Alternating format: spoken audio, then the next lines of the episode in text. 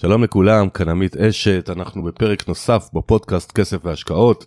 תודה שבחרתם להאזין לנו היום, והיום זה פרק על מיצוי זכויות לשכירים, אפשרויות החזרי מס, והכל יחסית בקלות. האורח שלי היום הוא אסף כהן, שלום אסף. היי עמית, מה שלומכם?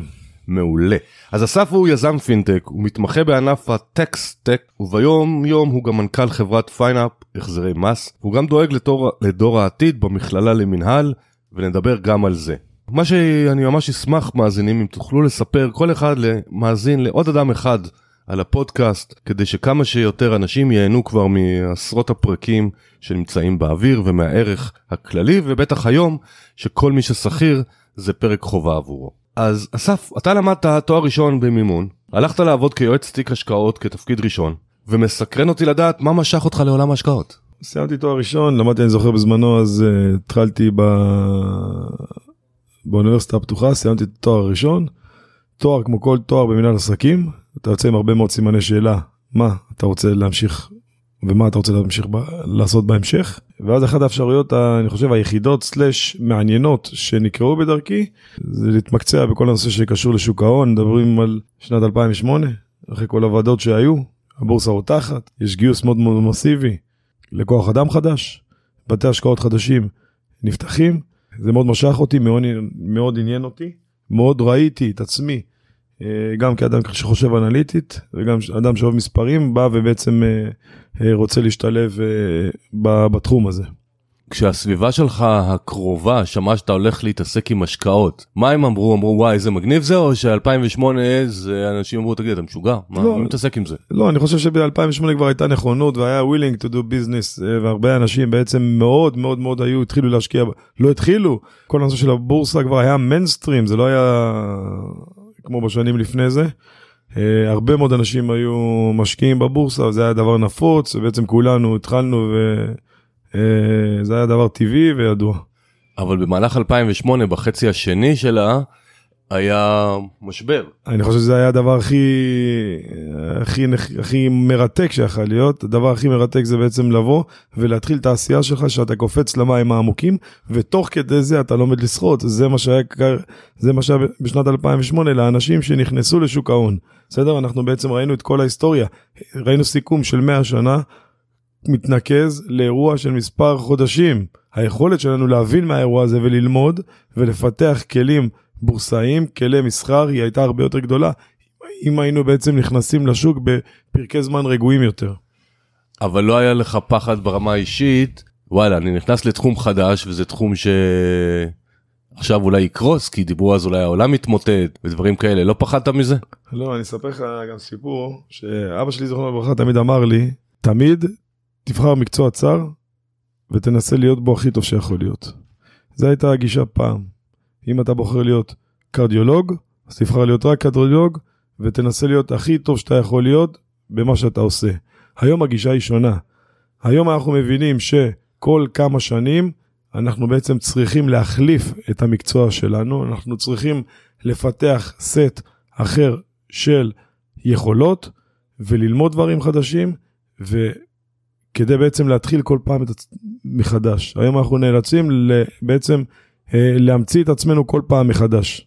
אחד הדברים שעשית זה היה גם מעברי קריירה. כשאתה מדבר על להמציא את עצמנו מחדש, אז באיזשהו שלב עברת לנהל אה, קרן השקעות, שזה כבר לא רק יועץ בתיקי השקעות, אז רובנו לא יודעים בדיוק מה מנהל קרן השקעות אה, עושה. אז ספר לנו קצת אה, מה, לאן עברת, מה זה מנהל קרן השקעות, איך זה עובד שם מאחורי הקלעים.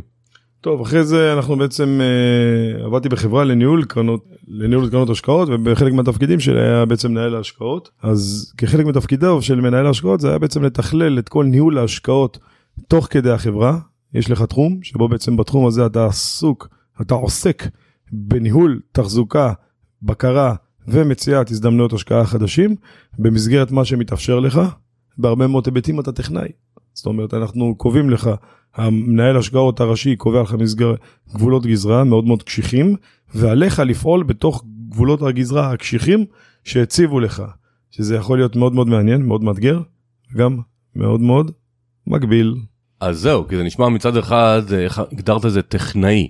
פשוט הוא אמר היום אתם הולכים אה, לאתר הזדמנות השקעה ב-X או ב-Y, או שאמר לכם תביאו לי רעיונות ואני אחליט. לא, זה היה, זה היה יותר איתור הזדמנויות, אתה לוקח תחום צר מאוד ואתה בוחר תן- את האלוקציה. לדוגמה, נושא של, אה, טוב, זה היה לפני 12 שנה, אז איתור הזדמנות השקעה באג"ח מסוג A מינוס. מנהלי השקעות צריכים לאתר את כל קבוצות ה-A מינוס, לשלוף את אותן חברות שאין להם ניגוד עניינים איתם, שעונים על פי הקטגוריות שהם בעצם בחרו בעבר, תוך כדי שיחה אני מנסה להיזכר, מצליח להיזכר מה שעשיתי לפני 12 שנה. ואחרי זה בעצם מגישים את זה לאישור של מנהל ההשקעות הראשי שמאשר אם לרכוש או לא. ואחרי זה יש התמודדות בעצם בתוך כדי ביצוע הרכישה. הבנתי. אז עשינו טיול קצת ב- בהיסטוריה שלך מתואר ראשון ליועץ תיק השקעות וניהול בקרן. ועכשיו אני רוצה קצת להגיע לעולם התוכן שאתה עושה בו היום. איך הגעת מכל הטיולים האלה לעסוק בנושא של החזרי מס? שנת 2012, אני, סיפור שבאמת אני, אני אספר, אני, כמו שאמרנו, עובד בשוק ההון, אני רווק, בן 32 וגר בתל אביב, תוך שנה שלמה אני מוצא את עצמי, באותה השנה, הופך להיות נשוי, פלוס שלוש, מובטל, וגר אצל חמתי באשדוד. מה שקרה לי באותה השנה שהספקתי גם להתחתן, הספיקו, נולדה לי שלישייה באותה השנה. ומן הסתם, איך שהשלישייה נולדה, אני בעצם עזבתי את מקום העבודה שלי, כי הייתי צריך להתפנות ובעצם לעבוד, בעצם לטפל בילדים. כשאתה מוצא את עצמך פתאום, שאתה אבא לשלושה ילדים, הדבר האחרון, הראשון שאתה עושה, שאתה מבין שאתה צריך לדאוג להם, ואתה מבין שאתה צריך להרבה כסף כנראה. ואז אמרתי לעצמי מאיפה בעצם אנחנו מוצאים כסף, ואז אני זכר, נזכרתי בביטוי מסוים שזכרתי, שנזכרתי בו בעבר, המושג שנקרא החזר מס. הלכתי, ביצעתי החזר מס. אחרי כמה חודשים קיבלתי לחשבון 14.5 אלף שקל, ומפה לשם כל השאר היסטוריה. אז קודם כל בני כמה שלישייה היום? היום, מחר, מחרתיים, הם יהיו בני 11. וואי איזה יופי. זה נשמע לי מלא. לי נכון. יש שלושה ילדים אבל בהפרשים של 3-4 שנים נכון. וזה אתגר אותי מספיק אז אז אני... אנחנו נמצאים ערב השבועות, וזו התקופה הכי מרגשת שלי בחיים, בערב השבועות הם נולדו, אז זה החג הכי שמח ובעל משמעות אה, עבורי, אה, בכל מה שעשיתי עד עכשיו. כן ללא ספק וואו איזה יופי. אז שאלת תם איך זה בכלל יכול להיות שמגיע ל- לשכירים כסף מה Mm. מאיפה אנחנו מאיפה מגיע בעצם הרבה הרבה מאוד סיבות, אני אפשט את זה באמצעות משפט אחד. יש לנו שלושה גופים שבעצם אה, אה, קשורים אה, לנושא ומשלמים שכר, הראשון זה מס הכנסה. מס הכנסה מנקה את השכר שלנו, מנקה חלק מהשכר שלנו כמס. יש לנו את המעסיק שאמור לשלם למס הכנסה, ויש לנו את הביטוח הלאומי. בתווך יש גם את העובד, סלאש השכיר. כל מי שציינתי לא מסוכן באופן מלא אחד עם השני, ויש הרבה מאוד פערים. וכשיש פערים, יש טעויות, וכשיש טעויות, בהקשר של השיחה שלנו, עמית, כל טעות שווה כסף. בסדר? לטוב, לטובתנו או לרעתנו, בדרך כלל זה לרעתנו. טעויות זה כסף. והמדינה אוהבת שיש טעויות כי לרוב זה לרעתנו. המדינה, לא יודע אם היא אוהבת, אבל במדינה יש הרבה הרבה מאוד טעויות. זה המודל מס הישראלי אגב, בניגוד למודלים אחרים בעולם, ששכירים לא מחויבים, במקומות אחרים שכירים מחויבים בחובת דיווח.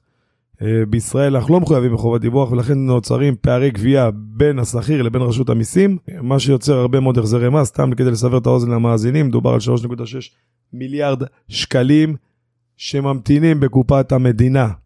בואו נהפוך את זה בעצם למשתמש הבודד, אז אם זה זוג, מדובר על 7,000 שקלים, שאני מזכיר על הנושא הזה, זה נטו, נטו לכיס. זאת אומרת, אם תעשו בדיקה, אנחנו מדברים על ממוצע של 7,000 שקלים. בסדר? הכסף הכי מהיר וקל שאתם יכולים לעשות בחיים. אז הזכרת משהו בעולם אז איך זה עובד בעצם לא הבנתי מה מה שונה בניהול המס בישראל לעומת ניהול המס ב- בעולם. בארצות הברית בעצם, לדוגמה, כולם מחויבים בחובת הגשה שנתית. זאת אומרת, גם אם אני שכיר, גם אם אני עצמאי, אני סוף שנה בעצם בא ומגיש דוח שנתי למס הכנסה.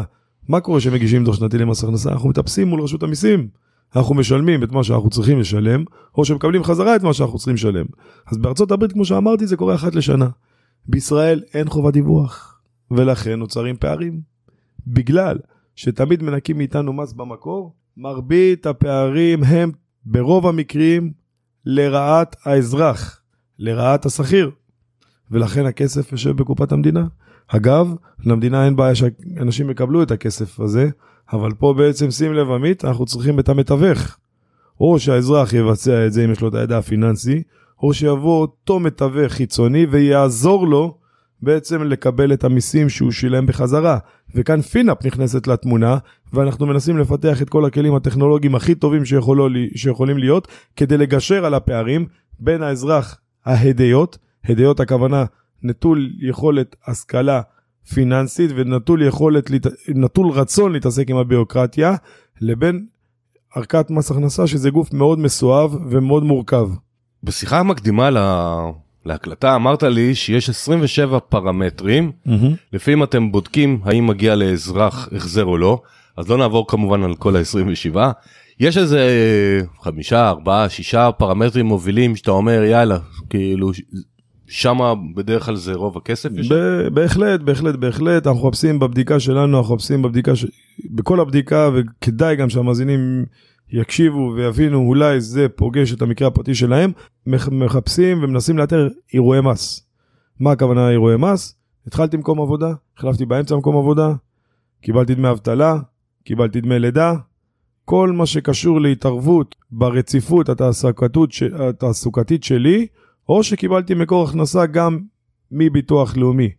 ברגע שאין רציפות תעסוקתית, יש אירוע מס, גדל, גדלים הסיכויים לקבלת החזרי מס. זו סיבה עיקרית ראשונה, שמורכבת, כמו שציינו, נחזור שנייה, משני נושאים. קיבלתי דמי אבטלה, קיבלתי דמי לידה, או שלא עבדתי חלק מהשנה. והחלפתי את מקום העבודה כמובן. סיבה שנייה, זה מה שכולנו עובדים, אוהבים עמית, זה ילדים. כשנולדים לנו ילדים, יש לנו הרבה הוצאות, אבל גם אנחנו מקבלים זכויות, אנחנו מקבלים עוד תוספת של נקודות זכות. אנחנו צריכים לראות שהמעסיק לוקח בחשבון את אותן נקודות זכות. לדוגמה, שנה שעברה הוסיפו להורים לילדים בגילאים 6 עד 12, שים לב, תוספת של נקודת זכות לגבר, תוספת של נקודת זכות נוספת לאישה. אני קיבלתי תוספת של 6 נקודות זכות. שווה ערך לי מעל 15,000 שקלים. לשנה. זה המון המון כסף. יש הרבה כאלה שלא מעדכנים את המעסיק ולא מקבלים את הזיכוי הזה.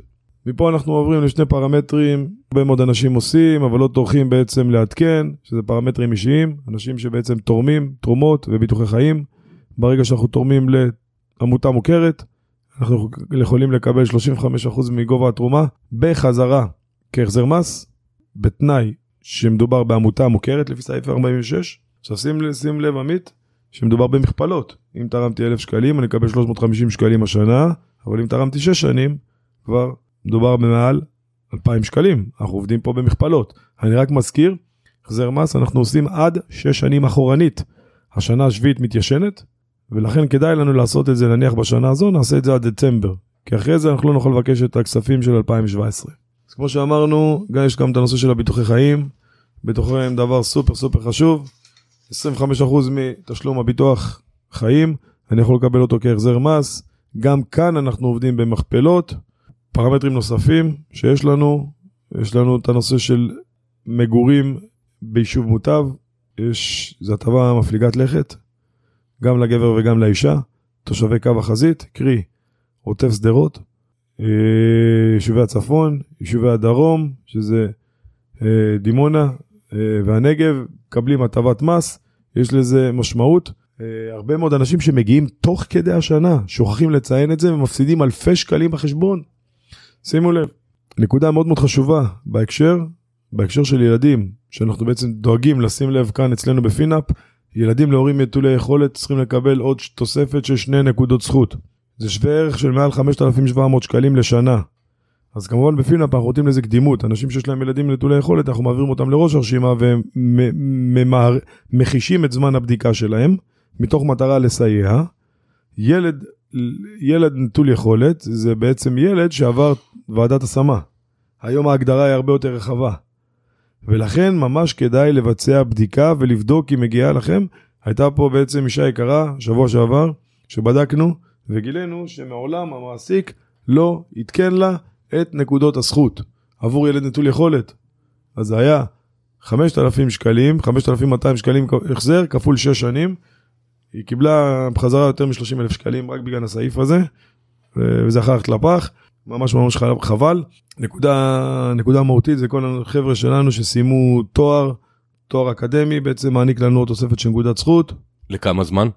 שנה אחר סיום התואר, זה תואר ראשון, תואר שני נותן חצי נקודת זכות, שזה בסיטונאות, זה טעויות בסיטונאות. כל הסטודנטים מסיימים ללמוד, בדרך כלל סטודנטים שהם לא סטודנטים לכלכלה ומנהל עסקים וחשבונאות, בסדר? 80% מהסטודנטים לא מביאים את זה למעסיק ולא מקבלים תוספת של נקודת זכות, באמת, זה כאילו, אה, חבל שזה כך. דבר נוסף, זה אלה שמשתחררים מצה"ל, משתחררים מצה"ל, ישר טסים, עובדים כמה חודשים וטסים, לא מסתכלים על הדברים האלה. כשאתה משתחרר מצה"ל, יש לך שלוש שנים לג... לגברים, קצת פחות לנשים, שאתה תקבל גם תוספת של שני נקודות זכות, זה המון כסף, הרבה מאוד לא מביאים את זה בחשבון. כל מה שציינתי עמית פה, יש עוד, יש עוד סיבות, גורמים למה שציינו בהתחלה, לפני כרבע שעה, שזה למה בכלל מגיע לאזרחים בישראל לקבל החזר מס. אז כשאני שומע את התיאור הזה, אז מה שעולה לי, וזאת שאלה שאני חושב שאת התשובה אני יודע, אבל אני אשאל, שאם בניגוד למה שחשבתי בתחילת השיחה, שזה מעניין רק שכירים, בעצם חלק מהנקודות שציינת זה גם לעצמאים. זאת אומרת, אני גר ביישוב אה, עם הטבות מס, אז אני, רואה חשבון שלי מקבל את האישור הזה שאני מגורים, ואם זה ילדים, זאת אומרת, או אם זה מה שאמרת, אה, ביטוחי חיים ותרומות, אז בעצם יש פה הרבה מאוד פרמטרים שלא רק שכירים צריכים לשים לב גם אה, עצמאים. בהחלט, מבנה ההטבות הוא זהה, אבל בהחזרי מס אנחנו עוסקים באנשים שלא מחויבים בחובת דיווח. Mm. ולכן אנחנו עוסקים פה בפינה בשכירים שהם 100% שכירים. אצל עצמאים הבעיה היא אחרת. עצמאי בעצם הוא מלווה ומטופל על ידי רואה חשבון. הרואה חשבון יודע להציג לו איזה זיכויים מגיע לו. הוא יודע לקחת כל הנושאים האלה בחשבון. אבל השכירים הם בעצם פגיעים. אף אחד לא דואג לשמור להם על הזכויות מול רשות המיסים.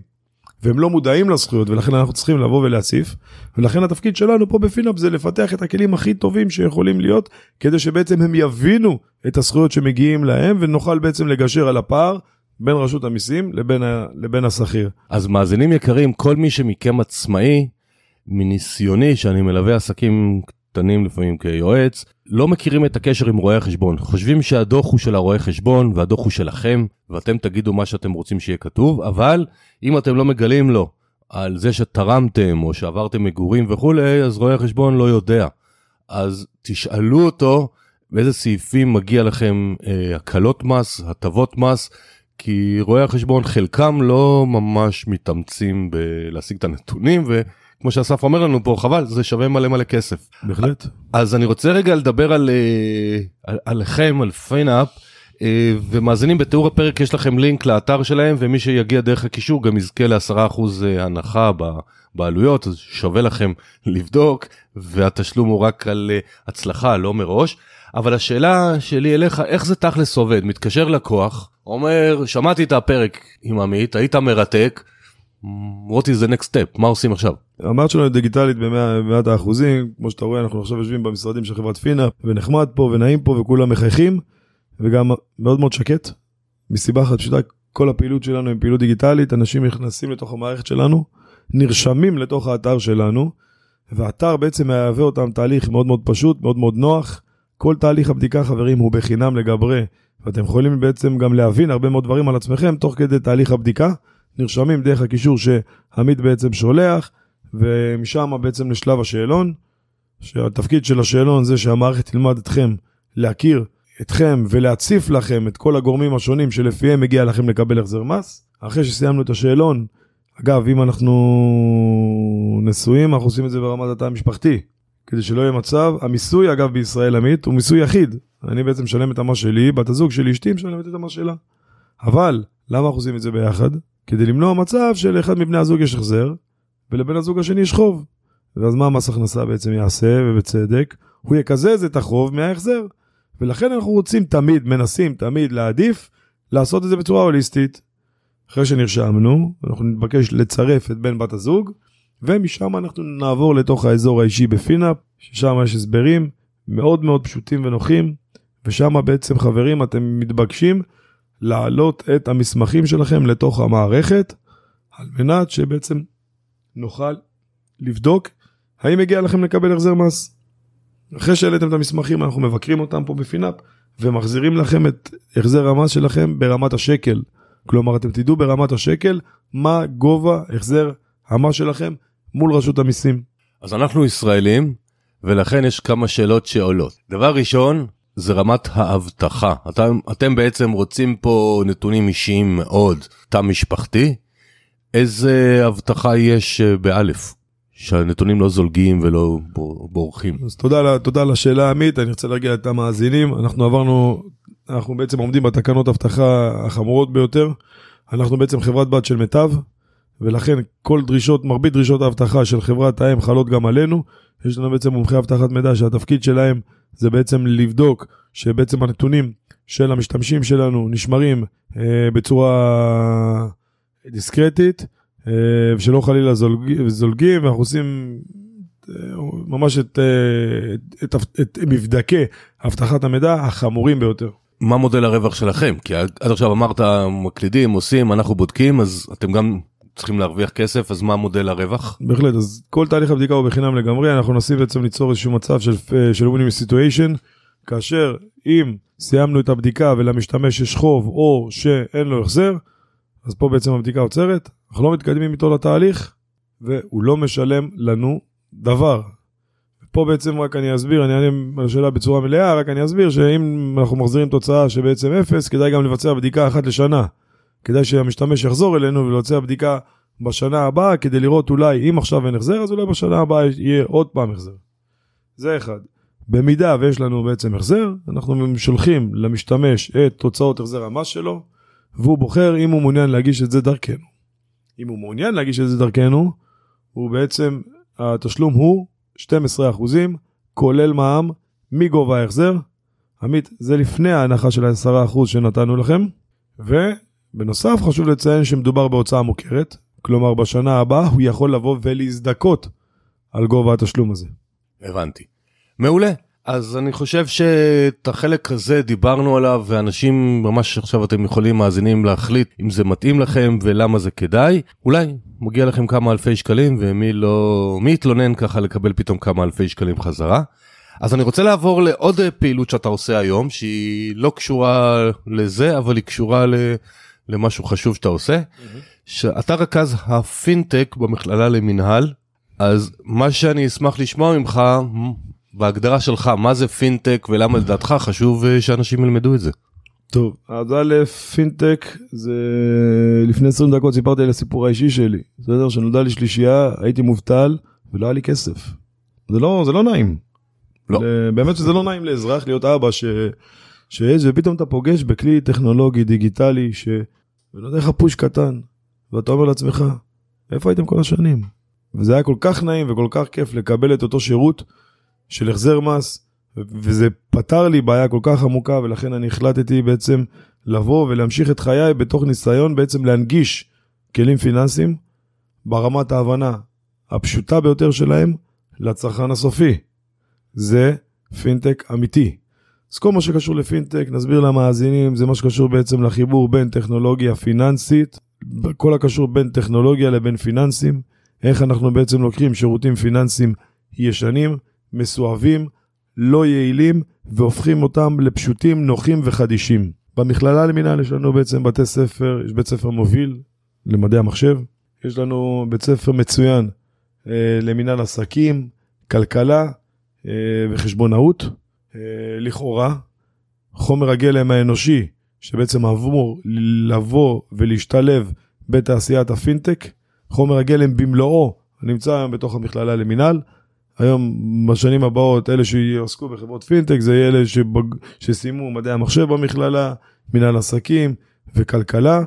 יש צורך הולך וגדל בקרב הענף, תעשיית הפיננסית הולכת ומתפתחת, וגם המרכיב של הפינטק בתוך התעשייה הזה הולך ומזנק, ולכן הצורך בעובדים מיומנים ועובדים מתחילים הולך וגדל.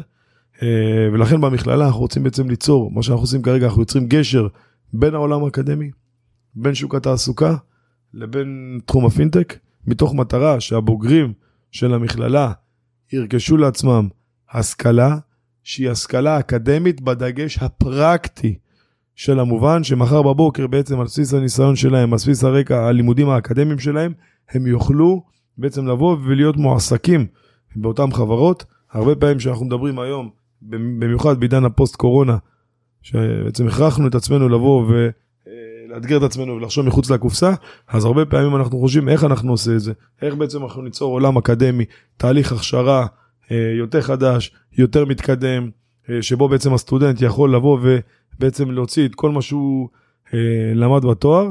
יצרנו באיזשהו מסלול שהוא מורכב גם מהרבה מאוד קורסים בנושא הפינטק, שאת הקורסים עצמם מעבירים בכירים מתוך התעשייה.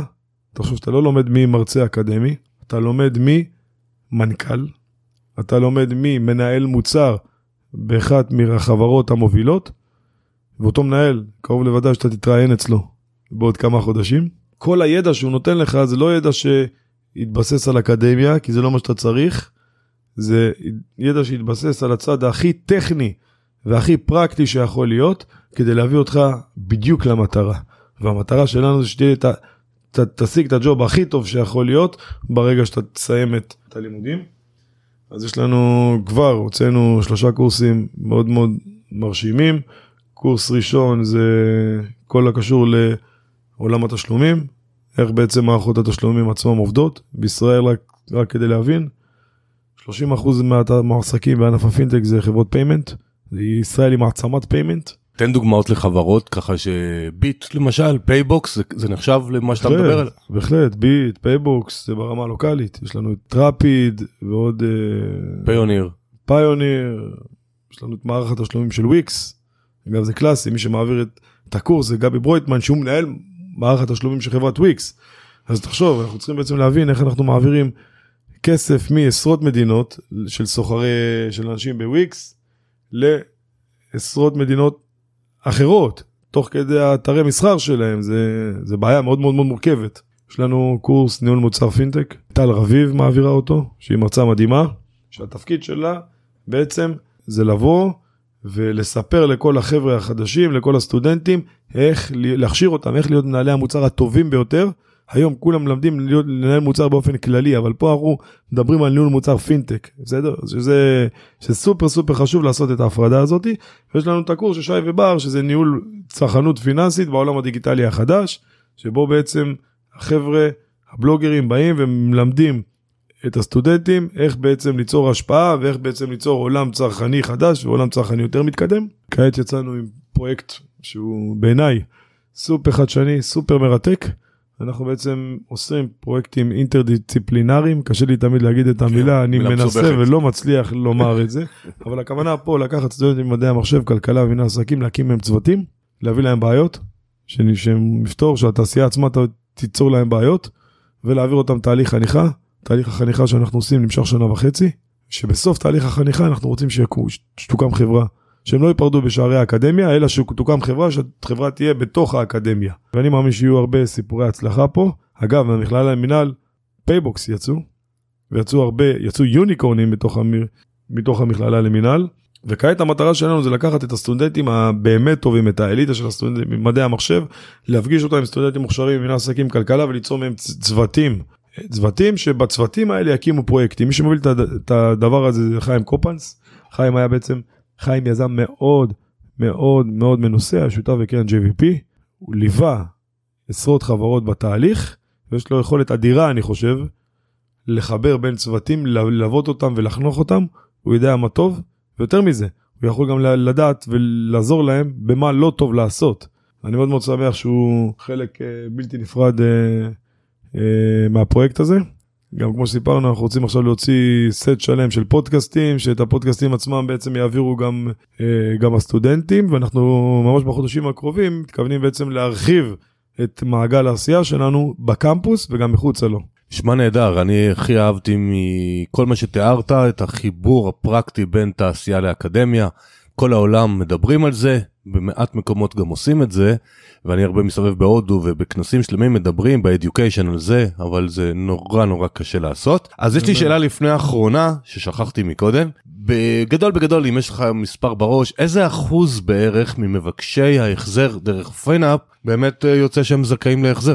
כלומר, איזה, אנחנו שואלים איזה אחוז מאלה שבודקים את הבקשות כן. זכאים להחזר. תכלס באמת אה, אז שווה. השאלה מעניינת, אז בשנים האחרונות אנחנו רואים עלייה, פעם זה היה בערך 25-30 אחוזים, בשנים האחרונות אנחנו רואים את זה גדל ועובר את ה-50 אחוזים, מסיבה פשוטה. חברים, 50 אחוז זה אומר שברמת התא המשפחתי בטוח יש לנו החזר. כן, סטטיסטית כן. והחזרים הם גבוהים. למה בשנים האחרונות יש החזרים? מסיבה אחת פשוטה, בש... היה תקופת קורונה, היה לנו אירוע מס רוחבי לכלל השכירים בישראל, מה שהגדיל את כמות מציאת ההחזרים. בנוסף, שנה האחרונה הגדילו לנו את נקודות הזכות, שמגדילים את נקודות הזכות. כמו שאמרנו, יש טעויות, טעות שווה כסף, כסף שווה החזר. וההפך, ולכן אנחנו היום מגיעים לתוצאות של אה, מעל 50 אחוזים. וואו, נהדר. אז שאלה אחרונה שאני מבקש מכל מרואיין, תן לנו שלושה טיפים לחיים. זה יכול להיות קשור למשהו שדיברנו, יכול להיות על הניסיון שלך כאבא לשלישייה, זה יכול להיות מתחביבים, ניסיון חיים, מה שבא לך, שאתה רוצה, כי אני רוצה שאנשים מכל פרק יצאו גם עם, בסוף, עם ההיילייט של אותו מרואיין. זה בא לי, זה בא לי בהפתעה, כי אני חושב ש... זה המטרה. טוב, אני חושב, יש לי הרבה, הרבה מה לחלוק, אבל לפני שהגעת לפה, נהיה לנו small talk. אתה זוכר שעשינו את התמונת סלפי? דיברנו על small talk, התחלנו לנהל את זה וסיפרנו על הדברים הפשוטים. כמה שהדברים הפשוטים הם uh, בעלי משמעות. והטיפ הכי חשוב שלי, שהאושר הכי גדול שלנו, והדברים הכי טובים ש... שנתנו לנו בעולם, הם לא דברים שבהכרח עולים הרבה מאוד כסף. הם נמצאים בתוכנו. זה שזמן האיכות שלנו עם הילדים, שזה הזמן שאנחנו יושבים עם החברותא שלנו, ונהנים מהחברה של אחד מהשני.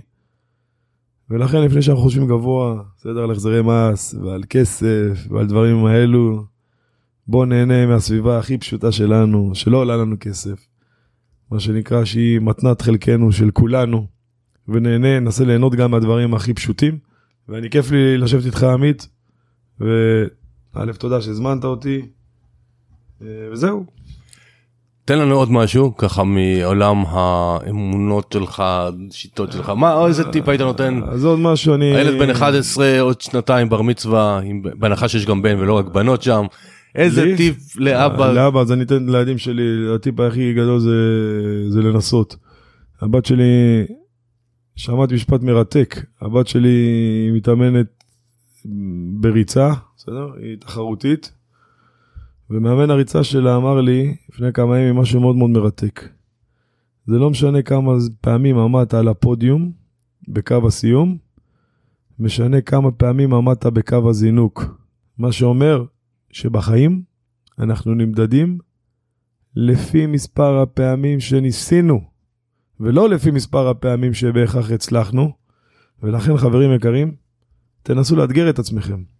אני ניסיתי לאתגר את עצמי, הפסקתי להיות מנהל השקעות, כי חיפשתי לעשות טוב לאנשים, וניסיתי להזיז את הגבינה שלי, לזרוק אותה, כדי למצוא עולם, ומצאתי עולם ומלואו.